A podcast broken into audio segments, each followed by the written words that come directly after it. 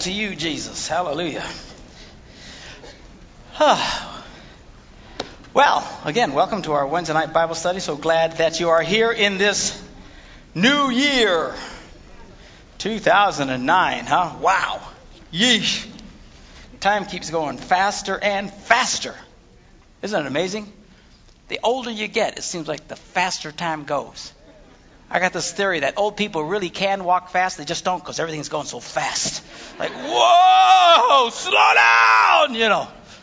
But anyway, here we are in 2009, off to a great start and looking forward to just a fabulous year. I'm going to do something a little bit different tonight, uh, and, and, if we have time, we'll, we'll pick up where we left off in our Bible study. I want to share with you just a little bit of the impact in the way that we're having impact to uh, people all over the world.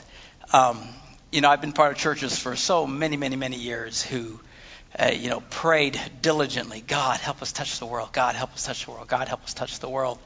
And uh, uh, when we first started uh, the church in Stevens Point, that was certainly our prayer, is that we wanted to start, change the world and, and, touch the world.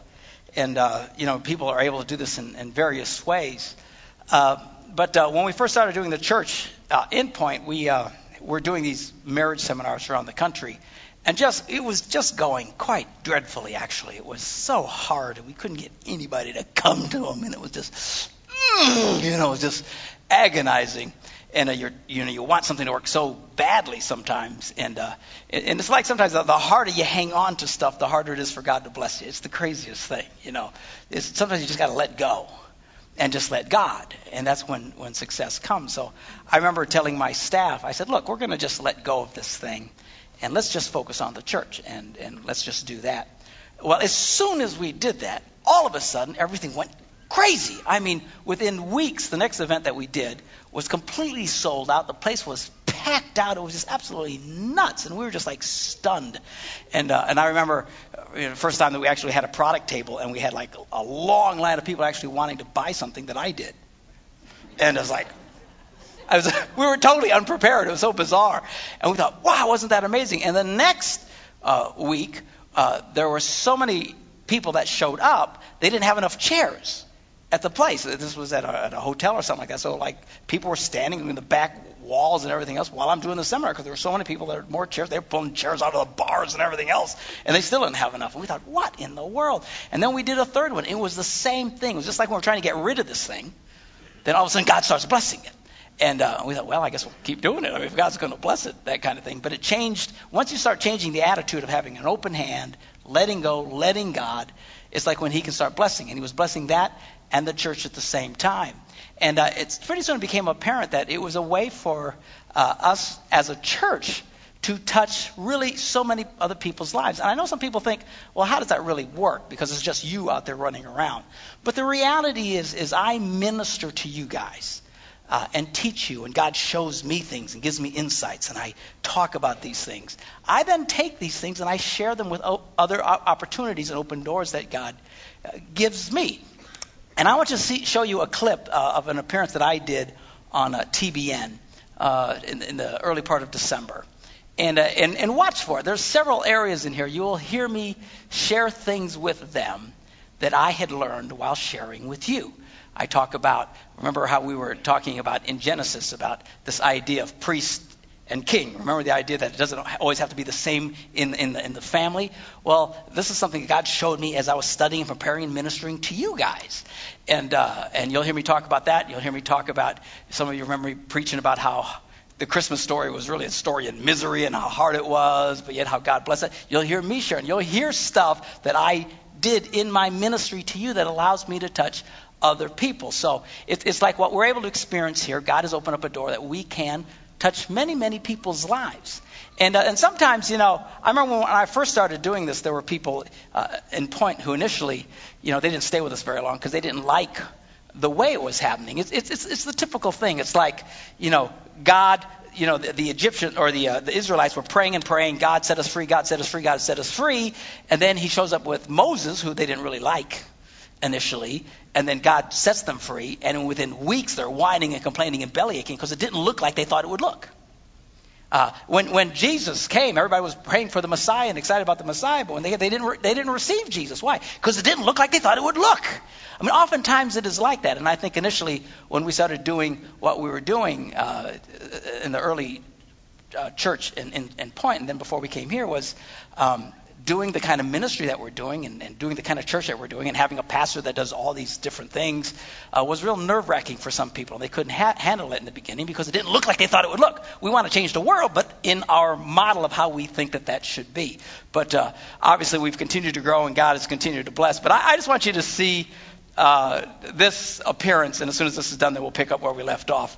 Uh, uh, how I, God has given me the opportunity to share with so many people the things that we're able to experience here together as a body of Christ as we encourage each other and reach out to our community. And God has given us the opportunity even to touch people all over the world when we have opportunities like this. So let's roll the tape.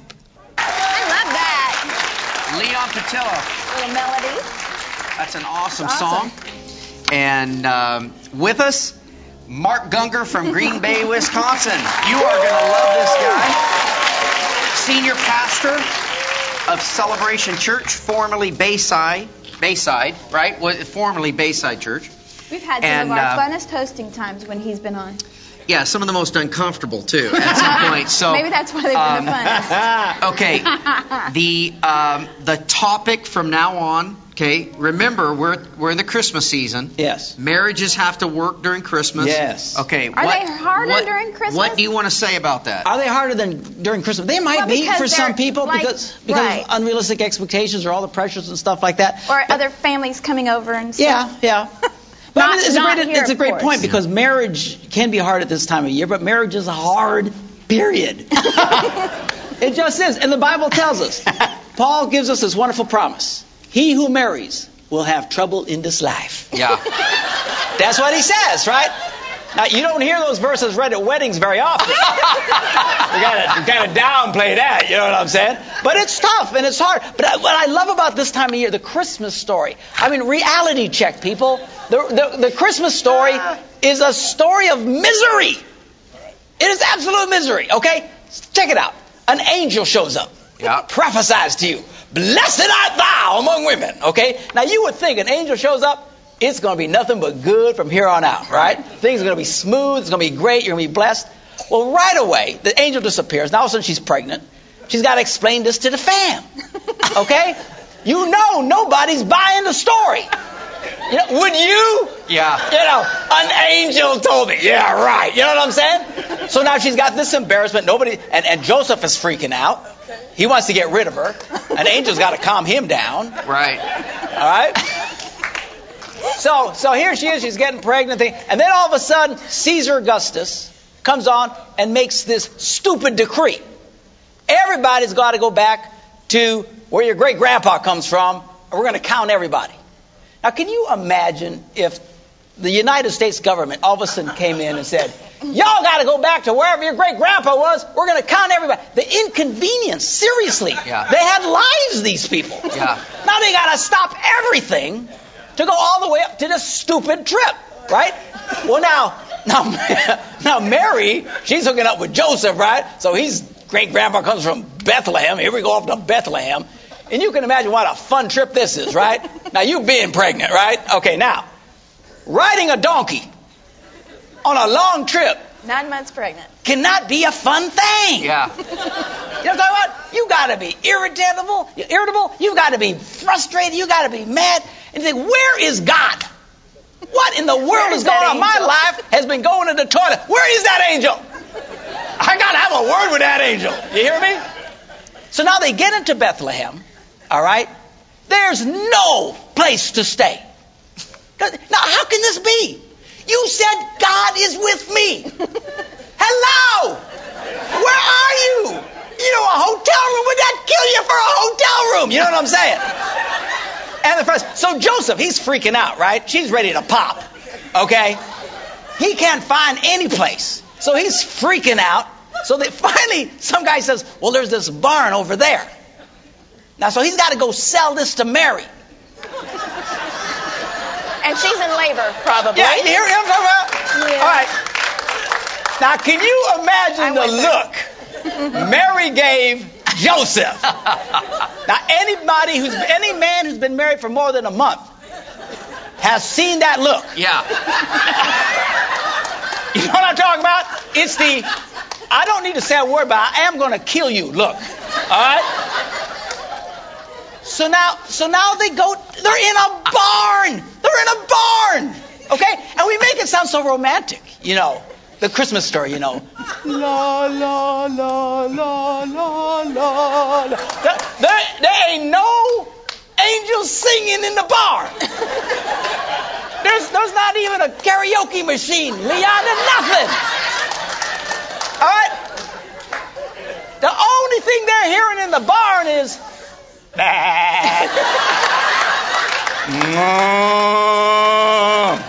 All right? Yeah. And all the associated aromas that come with said sounds. Yeah. Are you hearing me? Yeah. Now, someone just figured that one out. So now, Yeah. now you have got to honestly think if you were in that situation. Yeah. You have got to feel abandoned by God. Wow. Where in the world are you? Yeah. How could this be happening? But in the midst of that miserable situation, and it was, folks, miserable, God could not have been closer. Wow. Literally, God incarnate Come on now. is going to be in their arms in a matter of moments. Now, stop and think about this. If so many people judge their marriages based on whether or not things are going well, Wow.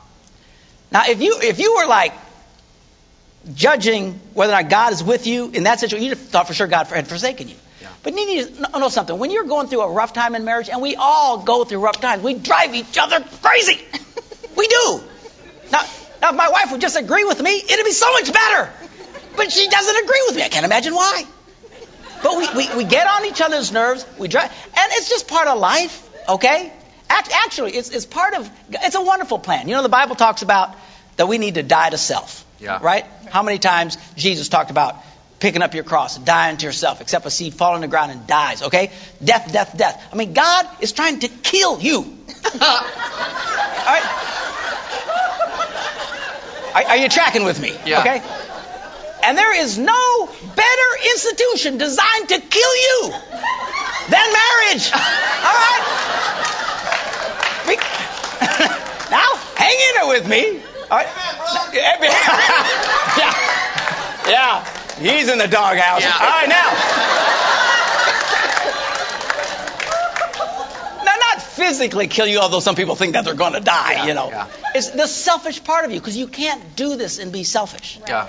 But you have to now. Now, I try to teach couples how to succeed with each other so they can be happy. But nobody's happy all the time. Yeah. All the time. Right. It just doesn't happen. You know, there's there's times of just what are you laughing about? There's times Okay. there's times of glorious misery. Yeah.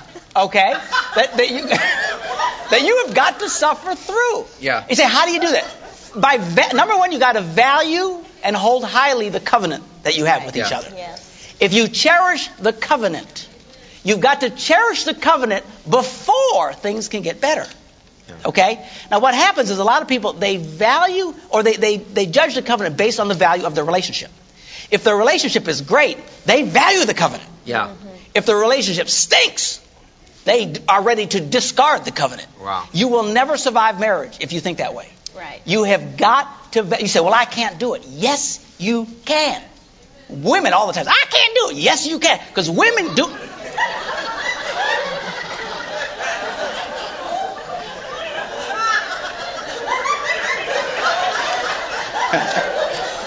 Y'all wonder why so many women get mad at me. That's that's right there is one reason. Uh, yes, they can. And you know who proves it more than women? Because they, they prove it every day with their children. They are absolutely committed to their children. Yeah. Their children can drive them crazy. They can drive them up the wall. But there's nothing that child could ever do that would ever separate her from that child. It's true. That's the way women think, because they're absolutely committed to that covenant with that child. I mean, the kid could grow up and become an axe murderer. Yeah. And you know who's visiting him in jail? Mama. Yeah. Right? Mama is still there. Well, he's my baby. He's my I know, I know he has issues. I understand. But he's my baby. Women can do this at an unbelievable level. It's, it's truly amazing what they can do. Now, men can do it to a pretty strong degree. Yeah. But, but even at some point, the man will disown the kid. they will. You, you know, like Fiddler on the Roof. You ever see this movie? It's a great movie. Fiddler on the Roof, right? Right. Da, da, da, da, da, dum, da, da, da. So, so anyway, in the movie, Tevye, the first kid's driving him nuts. Okay, the second kid's driving him more nuts. Anybody got kids? The third kid, he can't take it anymore, and he says, "Enough! Tradition! You know, he can't bend anymore. He can't. He can't break." But mama and everybody's still hanging on to the kid, right? So, Right. I mean, so women get this more than anybody. That nothing can happen in that relationship that will make me walk away from that relationship. And I'm telling you, people, if men and women in America, I'm talking Christian people, if we would value the covenant of marriage, Yeah. like we value the covenant with our children, we would eliminate divorce in America. Yeah. Yeah. Good. Um, first, I have a couple of things to say. You better be nice. Um, I need to warn some of the men in the audience that when they laugh too hard, You, will pay. You will hear about it later. Specifically, the guy that I'm not looking at with the black leather coat right about here laughed a couple of times a little too hard, okay? In addition, has someone turned off the air conditioner in that studio? It's getting a little warm up here. A little warm? Yeah. And ultimately, what you what you have you you don't give us any excuses anymore. You you make us laugh and it's all funny. And by the way, your point about Mary and Joseph and the uncomfortable thing of not valuing that, that that's that's a very powerful point. If you would just recap that for a second, that'd be awesome. if people would value their relationship with their husbands and wife, their marriage, that covenant, like they value their covenant with their children, you would eliminate divorce in America. Yeah. Because How they do- never give up on their children. How do we do that? Because the media and what we feed on daily have it holds no value. Yeah, well, you just had to quit feeding on it. Yeah. Exactly. Quit feeding on the junk, man, and listen to these psycho crazy people. Because it's all about them. It's all narcissistic. I got to be happy. I got so so we're we're doing this show. We haven't had a chance to talk about the, the TBN's going to air. God bless you guys. Thank you. Uh, called starting next year called Love, Marriage, and Stinking Thinking. Okay, Okay. and we did this people in the street thing, and we went around saying, should you stay married if you're not happy? And all these people are going, ah, no, particularly women. No, you shouldn't have to stay married. If you're not happy, no, no. And this one woman said, absolutely not. But the whole time she's got this one year old on her hip, bouncing, and the kid's screaming and driving her nuts. And, and as I'm listening to her, I'm thinking, she would never think that way about that kid. Wow.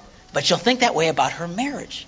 Man, and, and if, if your happiness is going to determine your commitment, you are doomed. Yeah. Because you can't stay happy all the time unless, you know, your wife never talks.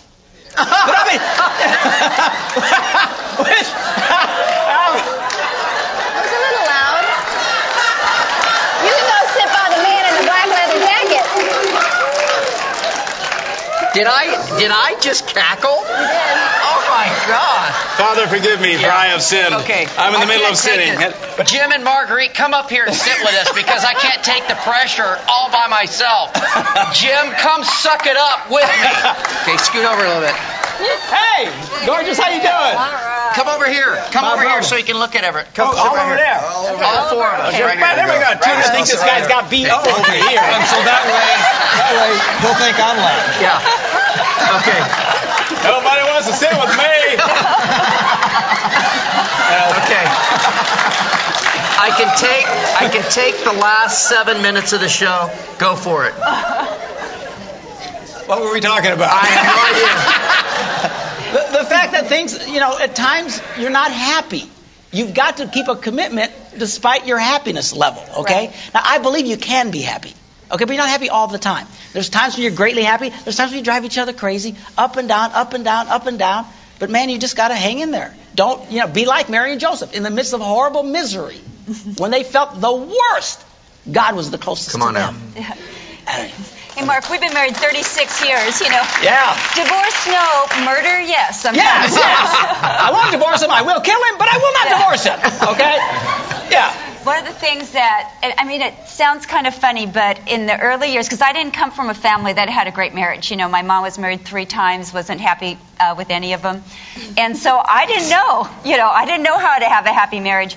And when I started reading the Word, what I decided it was like we were in this uh, room, we walked in together, and closed the door, locked it with those old fashioned kind of keys, and it's like I was throwing the key underneath. And since we were locked in this room forever anyway, might as well be happy there. So I had to make the choice to learn to get along with this guy. And, um, you know, the good news is he's a different guy than he was, you know, 36 years ago. I couldn't have been stayed married to that first husband of mine. That's, you, you know what? That's true because women don't understand. Women do improve men. They really do. Now, now you have to understand the frustration of this. At, at his, on his wedding day, you guys know what I'm talking about. You're looking at the girl, and here's what a man is thinking: You're perfect. You're great. I hope you never change. Yeah. That's exactly what men think, right? Mm-hmm. And the woman's going, I love you. You're great, but you need some work. Yeah. All right. Oh man. Yeah. So they set out to change us. We're not happy about that, okay? And women get frustrated because it takes so long. The good news is you can't, yeah. The good He's news is you can here. change men. You can improve them. You just got to think long term, Yeah. okay? The, the good news is you can eventually get us where you want us. The bad news is when we get there, then we die, and it's all over. Because it takes a long time. That's true. Okay. Are we really down to three minutes? Yeah. We Go. are. You got Good just heavens, what can just I say in three minutes? drill drill us down for another three minutes. Come on, Mark. Let, let me, let, me, let me say an encouraging word. I, it also comes from the Christmas story Okay. to the women. So many women in America, Christian women right now, are so frustrated and angry with their husbands, and they don't want to respect their husbands because they feel that they're not doing the right stuff. Okay? Sure. But let me encourage you something about authority isn't based on what you do, it's based on who you are. Okay? Now stop and think about this. Wise men from the East. See, in Eastern culture, they understand it. It's, it's the Western. We have a hard time. Because if you don't do it, you don't earn it. Okay? But in true authority, it's not based on what you, a king, for example, in Eastern culture is a king, whether he's a great king or a pig of a king. It doesn't matter. Okay? It's not based on what you do, so it's based on who you are. So here in the story, three wise men from the East come to a, a, a baby boy. He's what, about two years old. Yeah. And they bow down and they worship this child. Yeah. How in the world could you possibly do that? Because they realized who he was. You'd never had wise men from the West do that. First of all, I'm not sure we have any. but except for these two guys. Uh, but a wise man, from, we'd have walked in and said, "What? He's he's two years old. What is this? He's still pooping his pants for crying out loud." You know, when he does something, give me a call, right? And that's what happens. Okay. Now, in in, in Eastern Christian uh, culture, oh, we reset our meter. Yeah. I can talk longer. Uh, in, in Eastern Christian culture, much of the worship music is about praising God for who He is. Yeah. But in the Western culture, let's praise God for what He's. Done. It's all about doing. See, do do. We measure everything. Do do do do do do do do do do do. And then, it's a doo doo message. But uh, Kim was talking about yeah, Kim was talking about that earlier. We won't repeat some of that stuff. But anyway.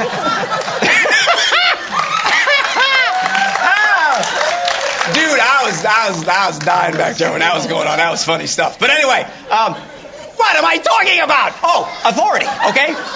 So, so even though he may not be doing everything, you can still respect him just because of who God says he is. Uh, you say, how can I do that? It's called faith. It's called faith. Can I give you one more thing about? author- I'm, I'm getting spiritual today. Hallelujah. About about about authority in the home.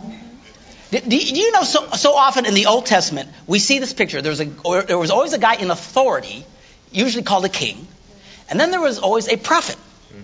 Okay, very rarely were they ever the same people. There were always two separate offices. Two even in the New Testament, you would have prophets speaking to those who were in charge. Mm-hmm. It never made the prophet in charge. The prophet never said, How come I'm always hearing from God? How can you never hear from God? What's the matter with you? I don't want to be the king. All right? Now, some of you ladies know what I'm talking about because you struggle because it seems like you hear more from God than your stupid husband, right? right? Because what we have taught inerrantly is that in the home, the husband is both king and prophet. Oh, what if we're wrong? What if God always intended for the one in authority to still have a prophet, his wife, who's hearing from God. And then you quit getting the, the prophet, by the way, would never challenge the king and say, "How come I'm always hearing so? How, what are you, some kind of a moron?" You know. And and the king never got intimidated by the prophet. In fact, one king, Saul, got in trouble because he didn't wait for the prophet. Yeah. Remember, went ahead and went without him. This role of, of king and prophet is so powerful. It is so powerful that in the end, Satan uses the same model. There is the Antichrist and the false prophet, two separate people. Have we not been teaching this in homes? We haven't. The reality is, I think in most homes, the, the, the husband is the leader because the Bible just says so. Get over it, okay? but the wife often is the prophet. It's true in my home, and I'm the man of God. I'm preaching and teaching, but it's my wife in the home. She is the one noticing stuff.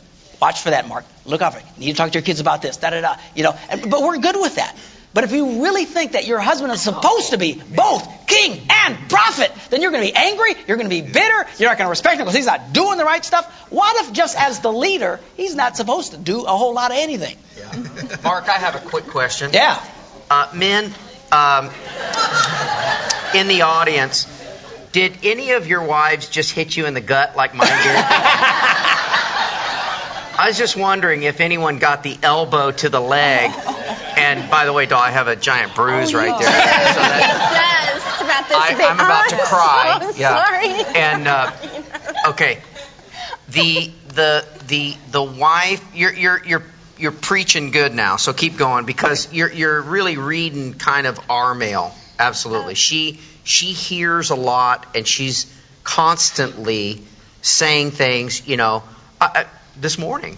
Weren't you this morning? You were naming those two guys, or are those guys back in? You know, and Mhm. yeah, remember? Okay, that was this morning, right? It wasn't me, was it? No. No. Okay, no, good. No, no, no, no. So that's to keep going on that. That's Well, good. that's what I'm talking about. But now, if you've been taught falsely that the husband has to be king and prophet, Mm-hmm. Then he's going to resent his wife just for speaking into his life. Woman, submit. You're usurping authority. Don't you dare usurp my authority. Okay? Or if you've been taught this as well, you get angry at him. I have women come in. This, that's why I first started noticing it. I have women come in and they're so angry at their husband. I say, why? Because I'm always hearing from God. How come he's there? He's supposed to be the spiritual head of the home. Do you know? We always say that, but the Bible never says that. It never says the man is the spiritual head of the home. Now, it's kind of implied. You can apply it if you want. It just says he's the head. Period. What if, just like that model that's used all throughout the Bible and how Satan even imitates it in the end, what if that should be what's happening in our homes? I would argue, if you look around you, that's exactly what's happening all the time. We're just not seeing it. It's what's happening in your marriage. Because she's hearing from God, she's seeing stuff that maybe you're not seeing. If you resent that role, it's going to create friction and stuff. If you embrace the role, the kings loved hearing from the prophets. When the kings needed to make a decision, who'd they call for? Go get the prophet. yeah. See? And a lot of men, you do wise to call in your wife. What are you hearing? What are you feeling? What are you praying about? What do you think we should do? But see, if you think that's wrong, that, that she shouldn't and that he should all the time, and that's where we're getting a lot of this unbalanced stuff. I do not believe that the model is husbands, both king and prophet. I think that it's the two of them together. When you're working together in this biblical model, that's when the most of the life of God just flows, and it's fabulous. Okay, men and women, we think differently. Is that right? Yes. We- our brains process information. I'd like a four shot over here because I like the fact. Yeah, I like this shot. See, all of us are in this together, Jim. We're forever linked. You and I are forever linked. Okay. Um, Blood brothers. and I, I, I'm glad you're here. I'm glad we look like twins on the uh, shirt thing. Looking good. Okay. Uh, I feel so differently. lonely and alone. I have been abandoned. Anyway, Okay, you got three minutes. Three minutes. Make sure we understand that men and women think differently in the process. And then, by the way, when they give you the countdown, you've got to you got to pitch to Leon Patillo, fill this place, Okay. and that takes us to the close. So you, Okay. you got the you got the game all the way to the end. Okay, wrapping this up. Men and women think differently. Get a great analogy. I've used this before, but you, do you know that men and women's eyes actually work differently? Okay, men's eyes tend to be like little binoculars, and, eh, eh, eh. and if our eyes do not hit what we're looking for, we can't see it. Women's eyes are more like wide-angle lenses, and they see all the detail. This is why a man can open a kitchen cupboard and go, "Where's the salt?" and, and she will go, "It's right there in front of your face." and you go, I can't say it. All right? And then, as if by magic, she pulls it out of thin air. It's right here. And you go, whoa. All right? Well, it doesn't make women better than men in that situation. It just makes us different. There's, there's always this competition. It's just we're different, and we look at. Doesn't make anybody evil, but not using the same analogy. And these are generalities, by the way. This is one of the reasons why women have a hard time reading maps. Because when a man opens up a map, right? As soon as you see where you are and where you want to go, all the other lines disappear. But a woman, she sees all the lines all the time. and she can't do it. The husband's driving. And he says, Where are we? She's I don't know. How can you not know? I don't know. There's so many lines. I can't see anything. Right?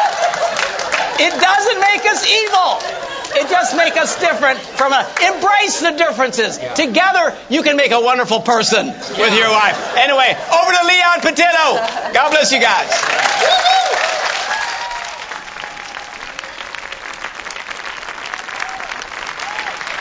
All righty then.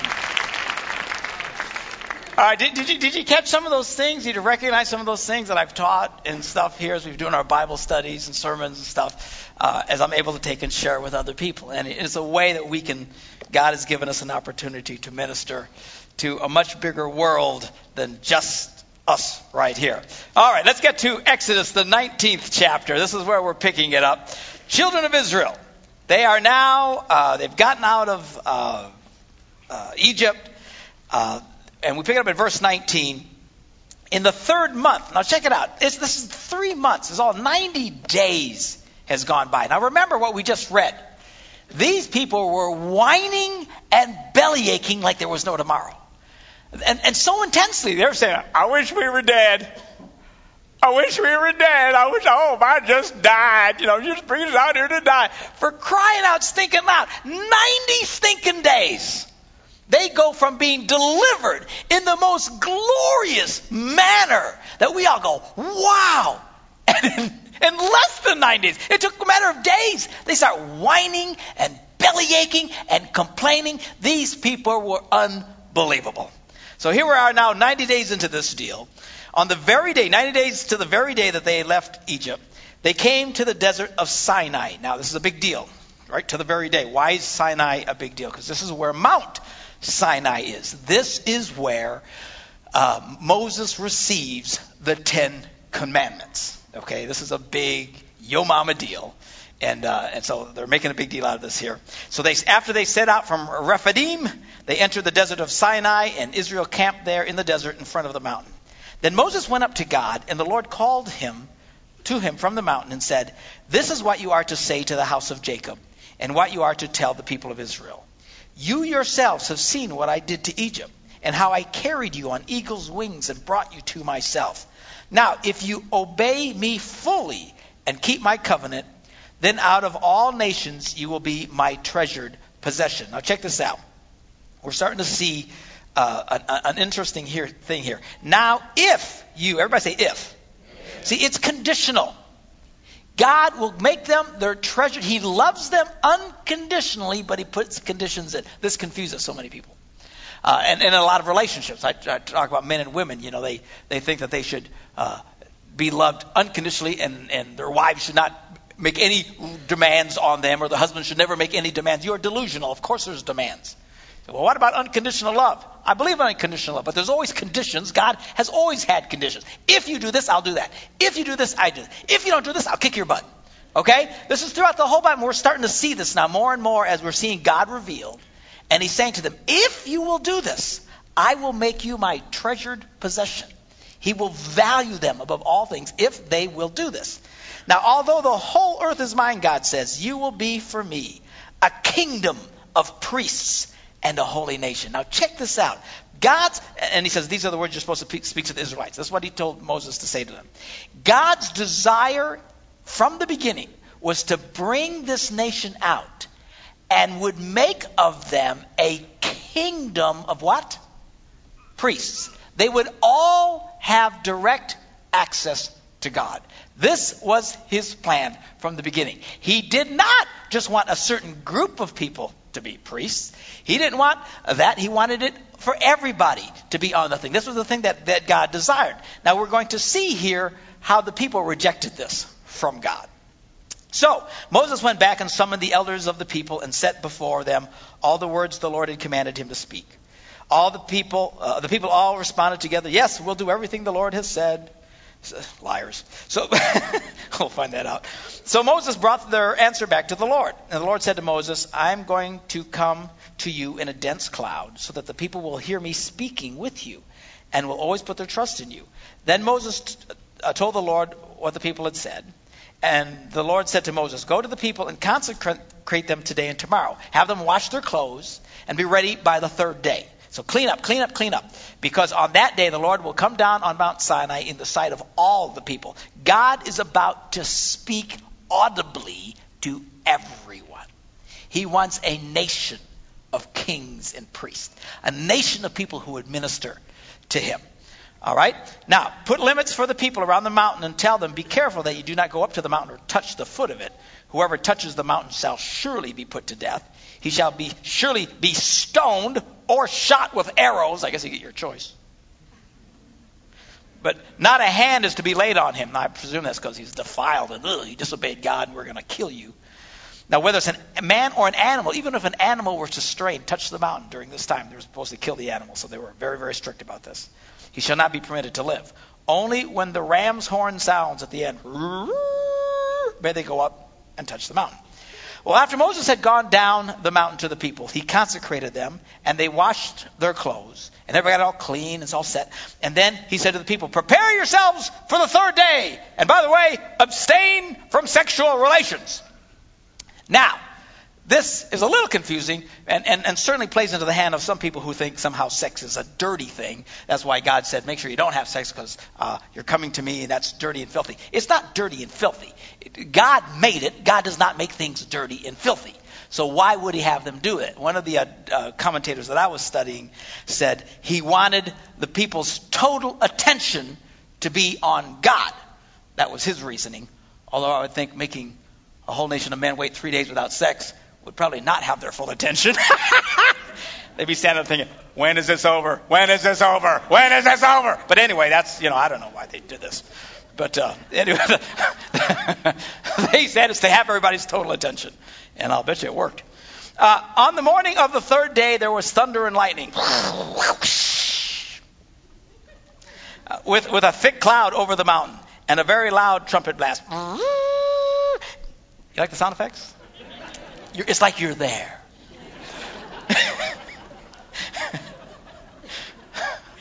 uh, so Mount Sinai was covered with smoke because the Lord descended on it with, in fire. And the smoke billowed up from it like smoke from a furnace. The whole mountain trembled violently, and the sound of the trumpet grew louder and louder. Then Moses spoke, and the voice of God answered him. So the whole, I mean, this is like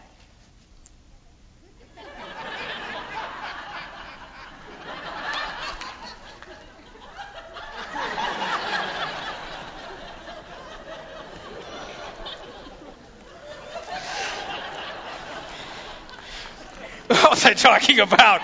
I got the attention span of a fly.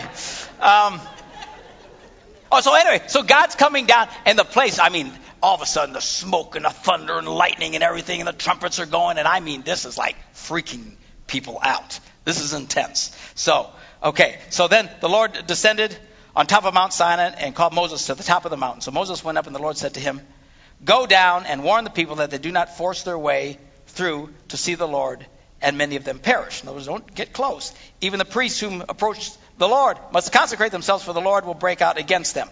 And Moses said, uh, yeah, and Moses said to the Lord, The people cannot come up to Mount Sinai because you yourself warned us. Put limits around the mountain, set us apart as holy. And the Lord replied, Go down and bring up Aaron with you with the priests and the people. Did I skip something? I didn't? All right. Wait a minute. See, I was posing for the camera and I'm all freaked out here. I can't. Okay, I guess we're cool. I thought there was something I'd missed there. Anyway, so the Lord replied, Go down and bring up Aaron with you, but the priests and the people must not force their way through to come to the Lord, or he will break out against them. So Moses went down to the people and told them. And God spoke all these words. Okay, now, this is the Ten Commandments. And he starts out by saying it to them. They are hearing these words. I am the Lord your God who brought you out of Egypt, out of the land of slavery. You shall have no other gods before me. You shall not make for yourself an idol in the form of anything in heaven above, or on the earth beneath, or in the waters below. You shall not bow down to them or worship them, for I, the Lord your God, am a jealous God, punishing the children for the sin of the fathers to the third and fourth generation of those who hate me, but showing love to thousands who love me and keep my commandments. You shall not misuse the name of the Lord your God, for the Lord will hold anyone, not hold anyone guiltless who misuses his name. Remember the Sabbath day by keeping it holy. Six days you shall labor and do all your work, but on the seventh day is a Sabbath to the Lord your God. On it you shall not do any work, neither you, nor your son, nor your daughter, nor your manservant, nor your maidservant, nor your animals, nor the alien within your gates. Not outer space alien, but. Okay. Immigrants. All right. Uh, for in six days the Lord made heavens and earth and the sea and all that is in them, but he rested on the seventh day. Therefore the Lord blessed the Sabbath day and made it holy. Next one, honor your father and mother so that you may live long in the land the Lord your God is giving you. Next one, you shall not murder. You shall not commit adultery. You shall not steal. You shall not give false testimony against your neighbor. You shall not covet your neighbor's house. You shall not cover your neighbor's wife or your man's or his manservant or his maidservant or his ox or his donkey or anything that belongs to your neighbor. Okay. Here's the people's response. When the people saw the thunder uh, and lightning and heard the trumpet and saw the mountain in smoke, they trembled with fear and they stayed at a distance and said to Moses, You speak to us yourself and we will listen. But do not have God speak to us or we will die. And Moses said to the people, Do not be afraid. God has come to test you so that the fear of God will be with you to keep you from sinning. People remained at a distance while Moses approached the thick darkness where God was. And really, from here on, again, God's desire was to have a kingdom of priests. Even though there, there were some guys still referred to as priests, his desire was to have a kingdom, a nation of priests. Okay? And then, really, from here on, the people said, No, no, no, no, no. This is too much for us. We don't want this. And, uh, and then there became just the Levites who were the priests. And we see that through the whole Old Testament. now, when you read the New Testament, we hear this theme being repeated. What God says of the church in the New Testament, uh, Paul writes that we are a kingdom of kings and priests. We all have access to God. One of the big mistakes that Christianity did early on was it got away from this, and then it became the people and then the priests, right? It was the men of God, and you've got the priests, and then you got the holier priests, and then the really, really holy priests, and then you got the really holy priests way up on top. Okay? And it all became if you really want to connect with God, you have to go see the priest. And it's and, and it's like that Old Testament model, but it's not what God ever intended. While there are the roles of pastor, uh, evangelist, prophet, teachers, all these different things the New Testament talks about, there is not this sense that you need to go through a man to get to God. They did in the Old Testament by their own, they were too freaked out by it all. They'd have never survived anyway because these guys were so disobedient every five seconds. God had killed them all. In fact, he wants to kill them all. We're going to find out next week when we pick this up again because he's getting so angry at them because they were such a pain, these people. Unbelievable. It's truly amazing. But uh, his desire has always been no, no, no. Let's have fellowship together. Let's be a whole church of priests. The reality is, if you're a believer in Jesus Christ, you have immediate access to God yourself. And you do not need me, you do not need Lathan, you do not need some priest or cardinal or pope or anybody else who will stand and be in the way and be some kind of mediator between you and God, like in the Old Testament. That is a faulty model. That was the Old Testament, it is not the New. God wanted this back then, but he didn't get it until now, when Jesus came. And he made it possible. And that's where the prophet said, Your sons and your daughters will prophesy. The Spirit of God will be poured upon all flesh, not just upon special prophets and stuff, but upon everybody. And we all have access to God directly. Now, that's not to say we don't benefit from the Mark and the Lathan and all the different people who have special ministries in the church. But that's different. We are not substitutes between you and God.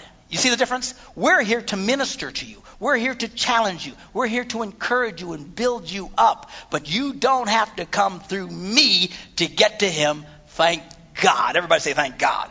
It's a beautiful thing because now we have direct access to God. The veil has been broken. When Jesus was hanging on the cross, that veil that kept the people away from the Holy of Holies, the Bible said, tore from the top to the bottom, just ripped apart. And it was God's way of saying, no more. No more. No more shall sin separate us. We can have fellowship together. We are now a nation in terms of, of all the people, all the believers of faith, of kings and priests. All of us.